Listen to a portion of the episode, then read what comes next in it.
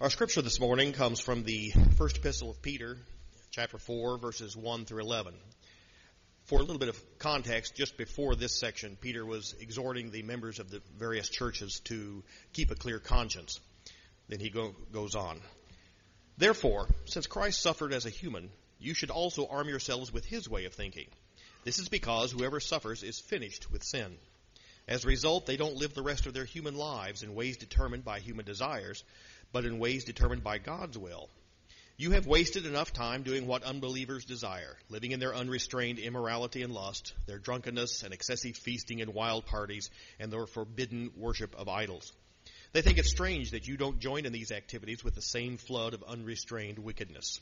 So they slander you. They will have to reckon with the one who is ready to judge the living and the dead. Indeed, this is the reason the good news was also preached to the dead. This happened so that, although they were judged as humans according to human standards, they could live by the Spirit according to divine standards. The end of everything has come. Therefore, be self-controlled and clear-headed so you can pray. Above all, show sincere love to each other, because love brings about the forgiveness of many sins. Open your homes to each other without complaining and serve each other according to the gift each person has received as good managers of God's diverse gifts. Whoever speaks should do so as those who speak God's word. Whoever serves should do so from the strength that God furnishes. Do this so that in everything God may be honored through Jesus Christ. To him be honor and power forever and always. Amen. The word of God for the people of God. Thanks be to God. Thank you, David. So, for our guests this morning, just to bring you up to speed, our Lenten journey, we have uh, taken a, a, a, moment to just spend some time focusing in on Paul's fruits of the Spirit and the things in which he encourages the community of faith then to produce, to have them as outcomes in their lives.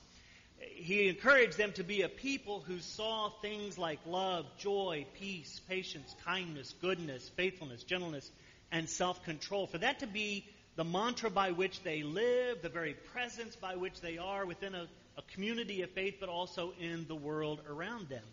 So we took a, an opportunity to think about Lent as a season where you fast from different things, and to think of it as a season where you might feast. So we thought about what it meant for us to fast from the things of the world so that we might feast on the fruits of the Spirit. Today we're going to continue that theme or concept, but we're going to think of it in a little bit different terms than maybe than what Paul had. We're going to include Paul's thoughts on what it means to fast from death so that you might feast on eternal life. And what that might look for, uh, look like for us today. But to begin today, we're going to start out not with an April Fool's joke. I got asked that many times coming in if I had one for this morning. But we're going to start out with a game instead. All right? This is a participatory game, which means you get to re- reply as you are well capable of doing. But I'm pretty sure you'll catch on quickly. I'm going to start some phrases for you. We're going to identify those, some words, what they represent, finish some phrases together. And I know you're really, really smart people, so you're going to catch on to this really quick because guess what? The choir did in first service. I know you can as well. All right? I, I keep forgetting they're behind me most of the time. but okay, here we go. Ready? Plop, plop, fizz, fizz. Oh, what a relief it is. That was a jingle for Alka-Seltzer. Very good. I'd like to teach the world to sing in perfect harmony. I'd like to buy the world a Coke. Very good, folks. Sometimes you feel like a nut. Sometimes you don't. Almond Joy's got nuts. Mounds don't. Good. You're catching on. I am stuck on Band-Aid brand because Band-Aids stuck on me. Very good. You deserve a break today, so get up and get away to So McDonald's ought to fire their ad agency for that one because it evidently didn't stick very well. All right? Can you remember this famous question? Can you hear me now? Who said that? Verizon, which is confusing because Paul's now with Sprint, right? Where's the beef? Wendy's. And here's a good one. My baloney has a first name. It's my baloney has a second name. It's M-A-Y-E-R. And just think for a moment with me about those simple jingles, the phrases, the combination of words. and the fact that they all have stuck with you. That you remember them, but not just the words. How many of you, as you were saying the words, could even visualize aspects of the commercials themselves, right? Maybe for some of you, you remember the hippie kids walking through a field on a sunny day singing a song about peace and harmony. Or maybe you thought of the kids' voices singing a song about baloney. Or a short, dark haired guy with dark rimmed glasses swapping cell phones out of people's hands, hoping that they'll be able to hear better. Right? You might remember those kinds of images, those words, those lasting impressions. And for some of us, we might have even responded to some of those commercials. We might have gone out and either bought those products, or we might just simply have sung with them as the commercials came on. Now let's test your memory just a little bit further in regards to some other maybe familiar words. For God so loved the world that he gave his only begotten Son that whosoever would believe in him would have everlasting life. For the wages of sin is death. But the gift of God is life, eternal life. I have come so that you might have life and life more abundantly, right? Here's the core message for today, for you to hear on this Easter Sunday. Jesus was the first fruit of God. He was the first fruit of God, the promise to produce in every single one of us resurrection. That if we have faith in Him, that someday resurrection will transpire for us. Death to eternal life. Now, when I was thinking about that, that, that also kind of left me with a question. Maybe you have the same question as well. It, the question is, is are we not living now? Are you not alive? Am I not alive? If it says that we are going to eventually get eternal life, life that's more abundant, what are we living now? I mean, I got up this morning. I have a pulse As far as I know, I have a pulse this morning. My thing told me that I did. I, my alarm clock went off at 5:45 this morning. It begged me to get out of bed so that I could be here on time. I got up. I took a shower. I brushed my teeth. I shaved. I did my hair because you don't want to see this wig if it doesn't have goop and hairspray in it. Just saying that to you, all right? And I'm assuming that most of the rest of you are alive as well. And you got up and you did those very same things this morning too. you got up and showered and shaved and, and got ready. And, and if you didn't, that's why your neighbor is looking funny at you at the moment, right? Okay. But what is Jesus saying to us? I have come to give you life, and life more abundant. Because it makes us sound like we're dead in some way, which can be confusing for us because we all consider ourselves to be living, and many of us living abundantly today.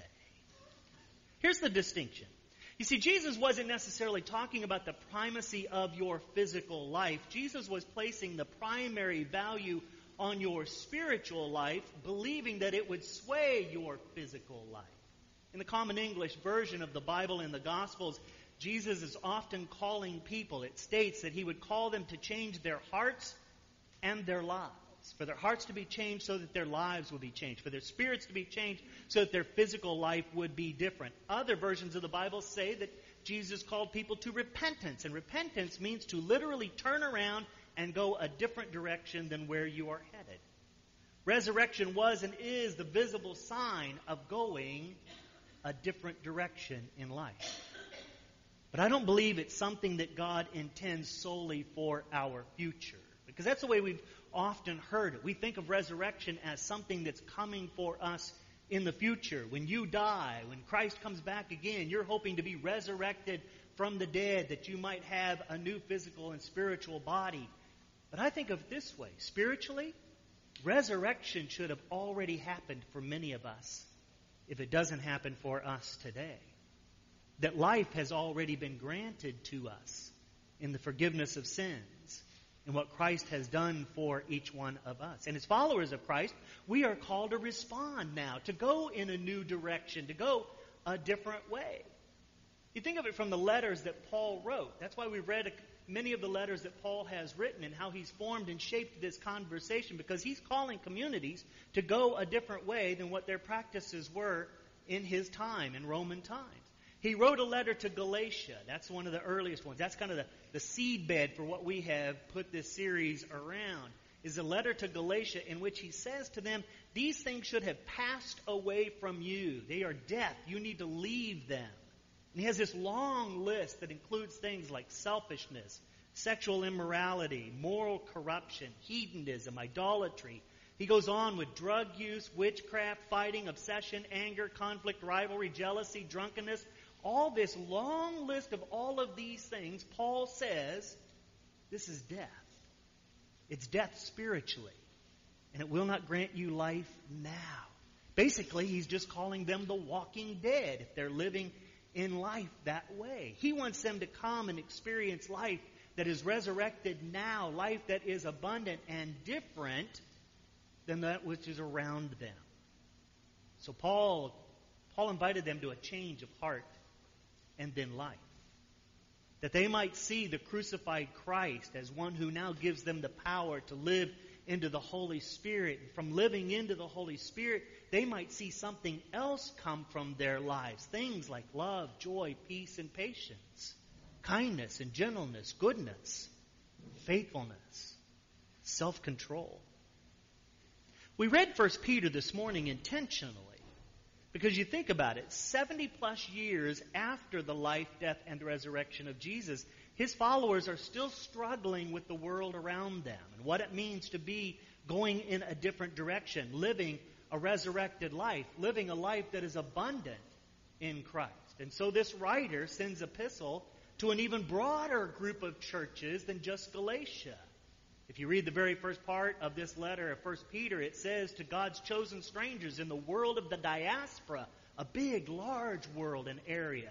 People who live in Pontus, Galatia, Cappadocia, Asia, and Bithynia. He writes to them and says, You have wasted enough time doing the things that the unbelievers do. Your living is the walking dead. It is time to live in the power of the resurrection, the resurrected life for you. Turn around and go a different direction. I wonder if that isn't true for some of us today. That maybe we need to learn what it means today to live in the power of the resurrection, that we might have that life, that abundant life that we are invited to experience and to share with all the world. One of my favorite fruits is an apple. I like Jonathan's. That's my favorite one. Occasionally, if my wife buys a Fuji, I'll, I'll eat a Fuji. And if I really feel frisky, I might go grab a Granny Smith. You know, just for a little something different. But whenever I eat an apple, I kind of have a routine. Maybe you do as well. I'll, I'll find the best looking one either in the bunch, and I'll take it out. I usually peel the label off of them because darn it, they all come with a label nowadays. So you got to peel the label off of it. Take the stem out of it, wash it under some water. I might dry it off or just shake most of the water off. And then I put it in my right hand because I'm right-handed, and I open my mouth as wide as I possibly can. Right? And that's my first bite, as big a bite as I can possibly get out of it. Bam! Right? Which inevitably means that I'm going to wind up with apple juice right about here, and usually in the palm of my hand. Now, that, no, that's not the only way to eat an apple. You can certainly slice it up. You still got to pick it up with your fingers and things like that. You're still going to get some juice on you. For those of you that aren't into things like that, maybe you go into the silverware drawer and you find those little yellow things that are about this long, right? They have little skewers on the end of them, and maybe you take them and you put one in each end of the apple and you hold it like this, like a corn on the cob. Right? You start biting at it like this so you can keep yourself clean. You don't want to get any of the juice on you. But what's the fun in that? Right? Isn't the fun of eating an apple getting the sticky stuff all over your face and your hands? Because that's part of the tangible evidence of the fruit. That the fruit is present in that moment. Friends, new lives are ours today in Christ. Jesus lived, died, was buried, rose from the grave again, so that you might have life and life more abundant. All it requires of us is the willingness to go in a different direction. So, friends, maybe it's time for us to shed the burial suit of our so called lives. Maybe it's time for us to stop being the walking dead, to turn around, to go in a different direction, to go in a resurrected direction in our lives, that this good fruit might come forth in each one of us.